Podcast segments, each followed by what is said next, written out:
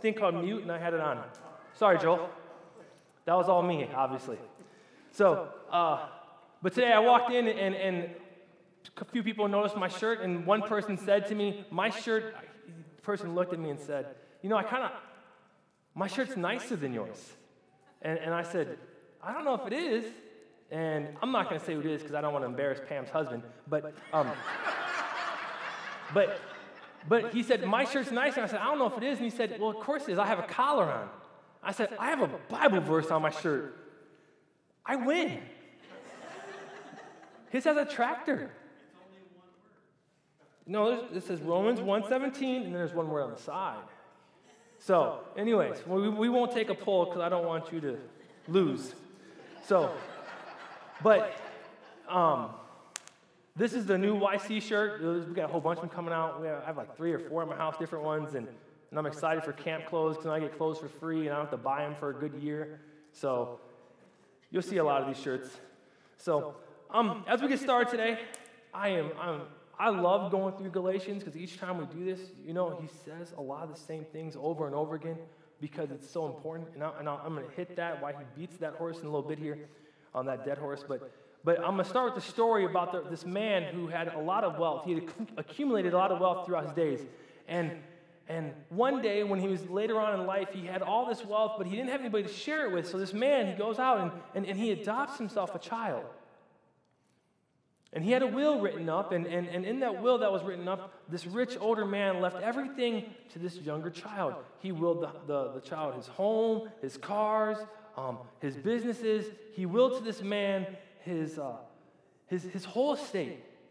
And as time came went on, this man passed away, and this, this, young, this young man grew up, and, and, and he was interviewed by the city's newspaper. And the reporter asked the man, To what do you owe all of your success and your riches to? And knowing that a lot of people were going to be reading this article in the paper, the young man wanted people to see him as a person who had worked hard.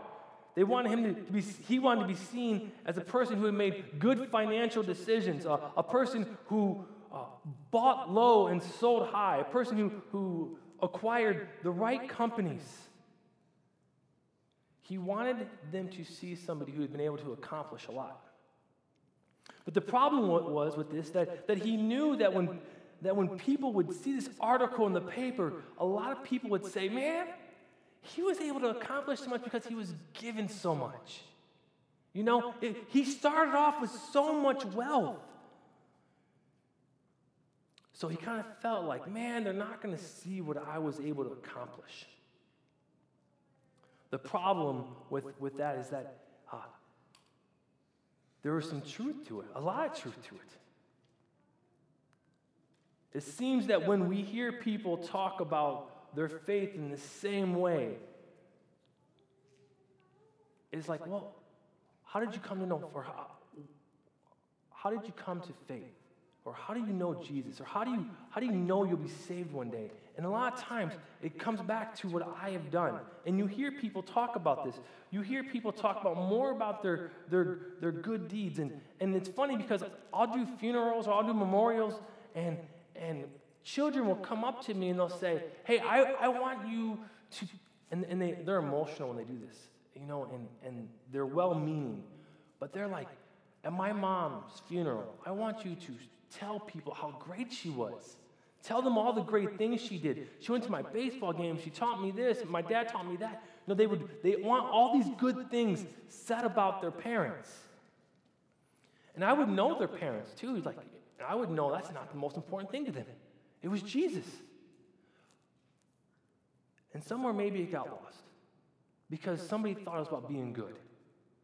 And, and, and we do that with, with, with the story of our faith, that we think it's based on, on what we do and on our good works. And, and today we're going to be looking at a scripture passage where we see the writer, the Apostle Paul, wants us to see that it's not about our works, it's not about how we lived our life, but it is, it is about the promise, the gift, and the will that God, long before we ever walked this earth, left for us. So let's pray, and then we're going to look at the promise that was given to us through Abraham long before the law was even given to us. So let's pray. Uh, dear Lord Jesus, just pray for this morning, pray for your word. that it would have its way in our hearts, mind, and souls, Lord. Lord, help us to continue on that path and on that journey to see that this book that was written to these people and written to us, help us to see that it is about what you have done for us, Lord Jesus. Help us to rest in that assurance. In your name we pray. Amen. We're going to be looking at Galatians chapter 3, verses 15 to 25. So if you want to pull your Bibles out from underneath the pew or underneath the seats, or if you want to take your phone and find it, Galatians chapter 3, verse 15. So I know most people are taking their phones out. Does anybody know what page it is in their Bible? 973. Thank you. Okay. Here we go. Ready? Verse 15. Brothers and sisters, let me take an example from everyday life. Just as no one can set aside or add to the human covenant that has been duly established, so it is in, the, so it is in this case. The promises were spoken to Abraham and to his seed. Scripture does not say, and to seeds, meaning many people, but and to your seed, meaning one person who is Christ. What I mean is this the law, the law, introduced 430 years later, does not set aside the covenant previously established by God and thus do away with the promise. For if the inheritance depends on the law, then it no longer depends on the promise. But God, in His grace, gave it to Abraham through a promise. Why then was the law given at all? It was added because of the transgressions or sins until the seed to whom the promise referred to had come. The law was given through angels and introduced entrusted to a mediator. A mediator, however, implies more than one party, but God is one. Is the law therefore opposed to the promises of God? Absolutely not. For if a law had been given that could impart life, then righteousness could or would certainly have come by the law. But the scripture has locked up everything under control of sin, so that what was promised, being given through faith in Jesus Christ, might be given to those who believe. Before the coming of this faith, we were held in custody under the law, locked up until the faith that was to come would be revealed, so that the law was our guardian until Christ came, that we might be justified by faith. Now that that faith has come, we are no longer under a guardian.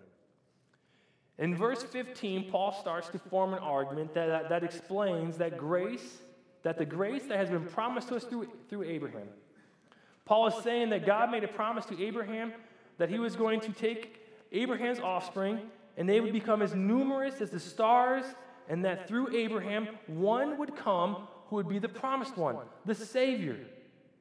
Then Paul explains to the people that 430 years later, the law was introduced. So, what I hope we understand here is this that do we remember the story of Abraham? Abraham had how many kids to start with?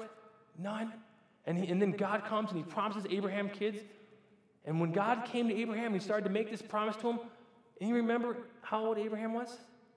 Ballpark?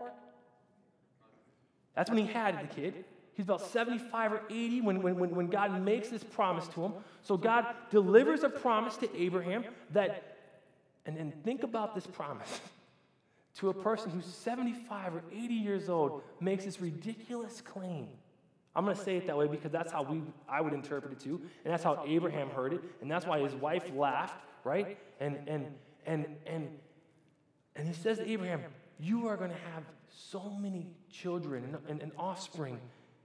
And they're going to be like the stars in the sky, like the sand in the sea. And from your family line, one is going to come who's going to rescue you from your sin. And, and when he makes this promise, if we put a little line here and then we run down the timeline, 430 years later, we see that the law gets introduced. And, and Paul starts to, to, to tell the people, the Galatians, this and remind them of this that, that before the law, there was a promise of a Savior. And, and, and, and Paul does this because he's kind of dumbfounded. He's dumbfounded because he is annoyed at the things that people are believing. He says, if something has been promised, if a covenant has been made, and he goes on, he uses a Greek word that, that's a legal term, which meant something that was willed to you. If it was promised to you or willed to you previously 430 years later, before, there's no way along that line that we can then go and change the contract or the wording of it. And, and, and what had happened over these, this time was that people, and over the 100, 430 years, people started to, actually, let me not say why yet. Let me go back a second. What he's saying is, before the law came, there was a promise. But see, along this way, people wanted to start to justify why they did stuff, why they were good. And, and, and, that's kind of, we live in that world. It's easy for us to kind of sit out there and, and, and think that we're good because I said this a few weeks back. I said, because we can always compare ourselves to our next door, neighbor, next door neighbor or to somebody else. And it's easy for us to want to take credit for something that we didn't earn. We like to take credit for stuff. You know, once I went to a, and I was thinking about some of the most ridiculous things that I've ever taken credit for. Um, one time I, when I was in seminary, I went to a, uh, a seminary end of or Christmas party. And, and we went to this party, and we were bringing, my wife and I, do you remember the story? We were bringing this, we didn't have a ton of money.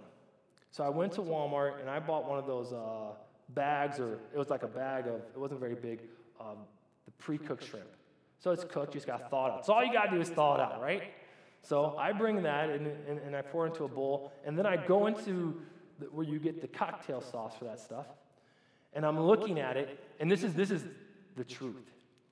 There was a bottle for 79 cents, 89 cents, and a dollar $1.09. And I said to myself, don't be too cheap, but don't buy the $1.09 one. So I settled on the 89 cents bottle of cocktail sauce. Take it home, Jenny puts the shrimp on the plate, I pour the cocktail sauce into the middle in this little dish, and I bring it and I serve it. And there's this guy, and I won't say his name because Wayne knows him, but he's not going to listen to my sermon. His name's Steve Paulson. So so, so Steve takes this, and he, and, well, if now if he does listen to it, he's going to know because I wouldn't tell him. But, but he, he takes a shrimp and, and he dips it in and he starts eating. He goes, Brandon, this is by far the best cocktail sauce I've ever had. What did you make it with? Tell me your ingredients. And I'm like, I can't tell you that. I can't give away my secrets. this guy loves to cook. He loves everything about food. And I got an 89 cent jar of cocktail sauce with, with some generic label on it, and he was raving about it, and he wouldn't leave it alone. And I'm saying, I'm not going to tell him. I'm, like, but, but the truth is, why didn't I tell him? I wanted the credit for it. I wanted the credit for taking the lid off the bottom, pretending like I made it. But it is, it is in our human nature that we want to take credit for things, that we want to own things that, that we really don't get to own. For example, Paul is saying this right now 430 years after the promise of the coming one who's going to save you. I give you the law, and now you think, oh, I'm good enough to live by the law. And, and, and this is part of how we get this book of Galatians. And, and I'm going to be honest, as, as we've been going through this, we're on chapter 3. I, I feel like when Paul and I are preaching, we're preaching the same thing. We just take turns saying it different weeks. And, and, and, and, and the Apostle Paul here, he's, he is beating this horse to death. And it died weeks ago. It, it is no different than you having, some of you guys live on farms or on acreages, and it's like you having a cow or a horse that died like three days ago or a week ago, and you had a vet come in to tell you it died, and when the vet walks in, he shoots it three times. And you're looking at him like, why did you just do that? Well, Paul's doing that in this story. He's telling us time and time and time again that it is not about your works, it's not about the law that came 430 years after the promise and he's saying, It is about the promise that I made to Abraham. And, he, and, and, and then we start to ask the question well, you know, well, why do we like taking credit for stuff? You know, it, it's, it's because we're sinful people.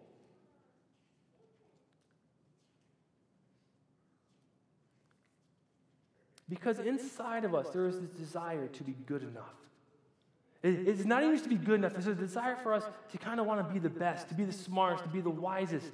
And you know, I mean, think about that. That's where Adam and Eve went. I mean, that it's it's it's it's it's the, it's, it's the sin of pride.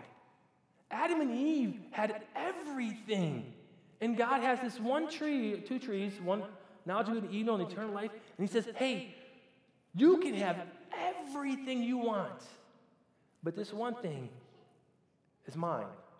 Don't eat from it. And, and, and, and, and what, did, what did Adam and Eve, why did Adam and Eve eat from that tree? Remember? Who remembers why? Because it was good. Satan came along and said, because it is good for food. You can eat it. Oh, or good for knowledge. Oh, it's good for me, even though God told me not to. And, and, and because there was a desire for them to be like God. The scripture verses tell us that. And, and, and that, that same sin is the same sin that we travel on, that same path. We sit there, and, and, and today we sit around and be like, man, why do I have salvation? Oh, man, because I'm a good person. I go to church on Sundays. You know? I wear shirts with collars. ah, just kidding, Marlon. Just kidding. You know, it's, it's a, it's, there, there's something there that, that we want to take credit for this. And if there was a reason for us to take credit for this, then, then God, in the promise to Abraham, wouldn't have promised to send somebody to the cross. Right? But, but, but, but that is what the promise is about. So, why do we love the law? Because we look at the law and there's a standard that we want to try to be able to hold up to, to think that we're good, to think that we're good enough. But the problem is that, that there's a difference between uh, man's standards and God's standards. You know, it's, you can, you can easily go out and find somebody who, who is worse than you. It's not hard, you know? Um, take my wife, for example. She looks at me each day and she goes, I'm a good person about herself because she knows that all the mistakes that I do. Some of you guys can maybe go to work and you, you're working with your coworkers and you're a better worker than and, and you save better and you spend better and you give generously and, and, and, and you make a whole world of, of decisions better than somebody else. And, and, and in our heads we say, ah, we're better than them. But, but see, that's not God's standard. God's standard was perfection when he said to Adam and Eve, hey, there's a tree here, don't touch it, don't eat from it. And you ate from it, and so did I. And I do it daily, and you do it daily, and I do it hourly, and you do it hourly. And when I'm in a car and I'm driving, I do it probably like every 15 minutes.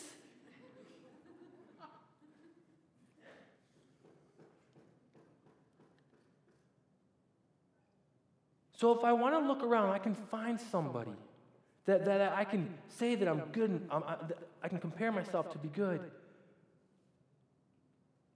But that's not the way it works. And Paul confronts man to clinging onto this law and, and, and not to the promise that was given first.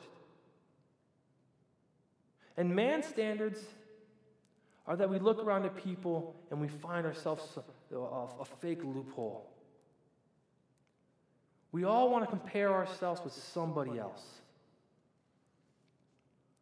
Because our obedience to the law fails us. And when it fails us, what it should do is drive us to the promise. You know, Paul says in verse 18 of this text, he says, For in the inheritance, or for if the inheritance depends on the law, then it is no longer depends on the promise. And when he says that, here's what he's saying there's, it's one or the other, it's not both.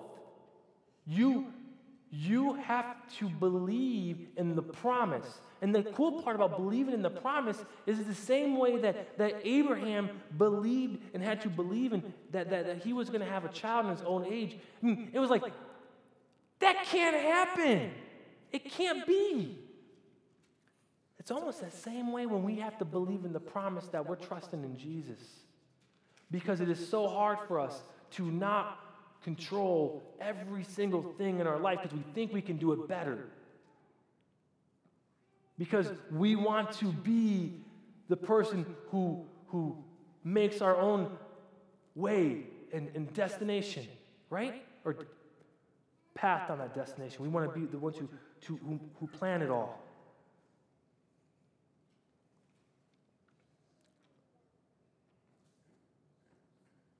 And we look at this promise that God gave to Abraham, and here's what it says it says, it's from Genesis chapters 12, uh, 12 and it says this The Lord said to Abram, Abram at that time, he didn't have his name changed yet.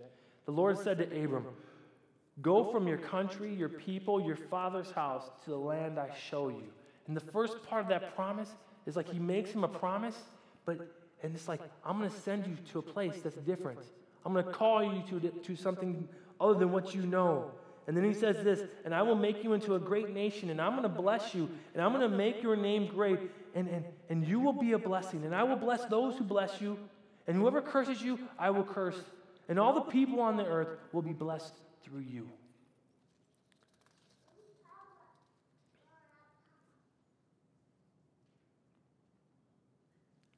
Abraham, who was older and was given a promise, he held on to this promise even as he got older and older, and God fulfilled that promise. But in the promise, God tells Abraham he would become a great nation and a great name, that God would bless him, who bless him, and he would curse those who curse him. And the best one of all is that what we've been talking about. Through that promise would come Jesus.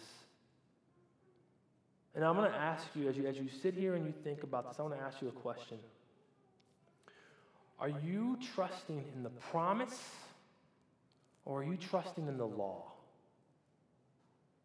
Are you trusting in, in what God said He's going to do for you or are you trusting in what you think you can do for yourself? And as you think through that, think like this. Think like this. If I trust in the law, have I ever let myself down?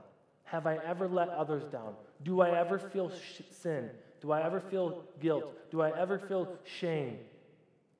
And I think I've never met someone who can't say, you know, I have. I, I do mess up. I, you know, I, I have this, you know.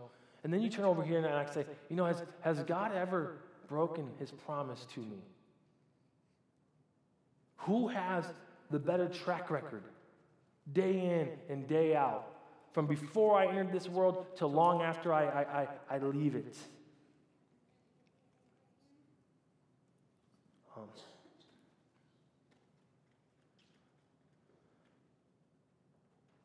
You know, I,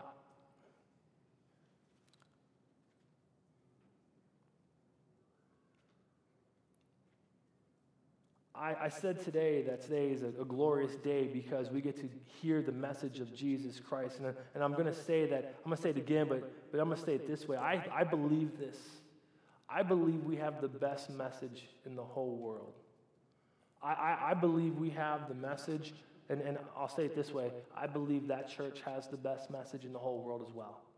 Because we believe in, in other churches too, it's not just us, but we have the best message Christianity does when we think about what we are promised and what Jesus Christ has done for us.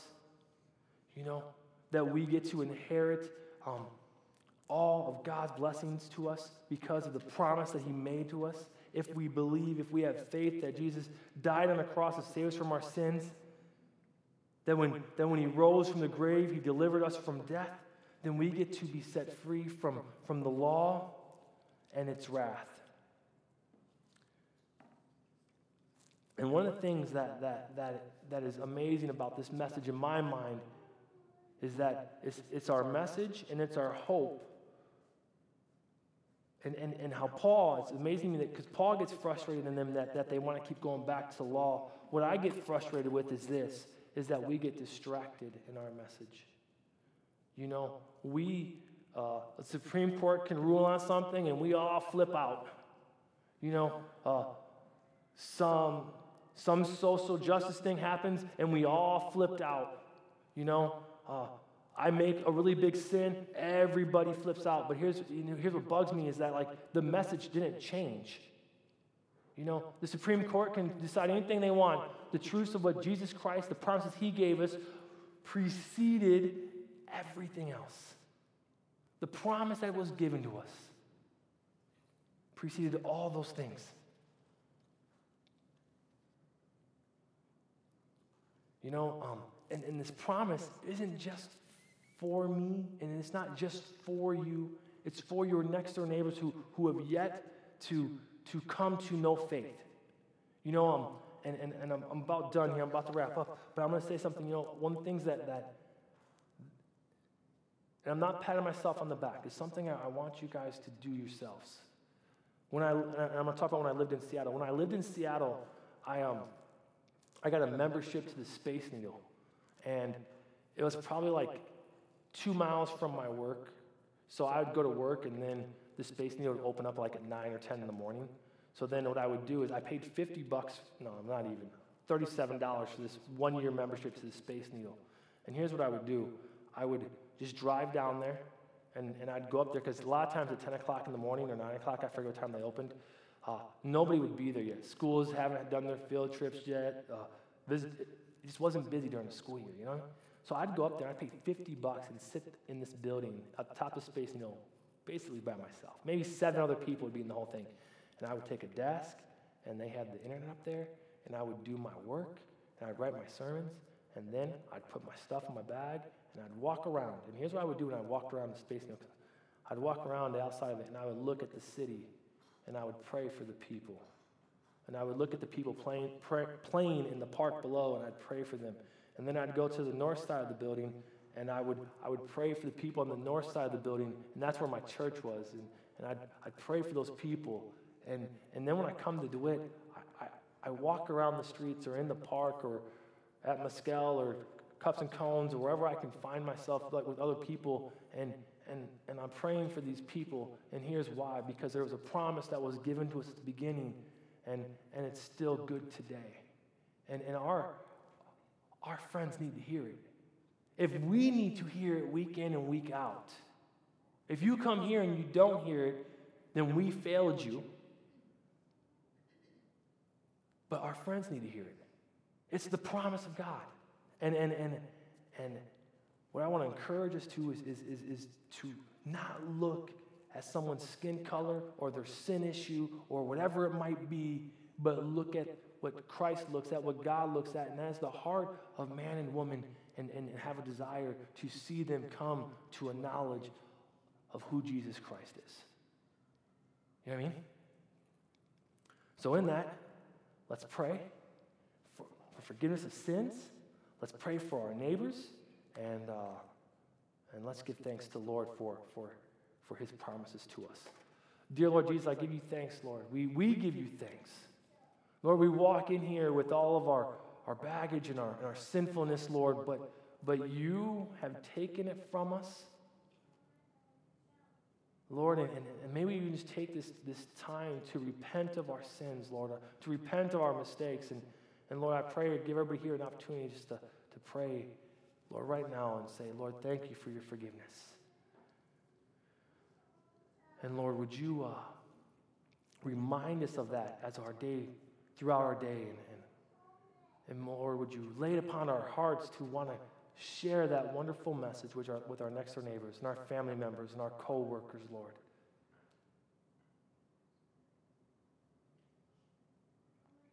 Thank you, Jesus. Amen.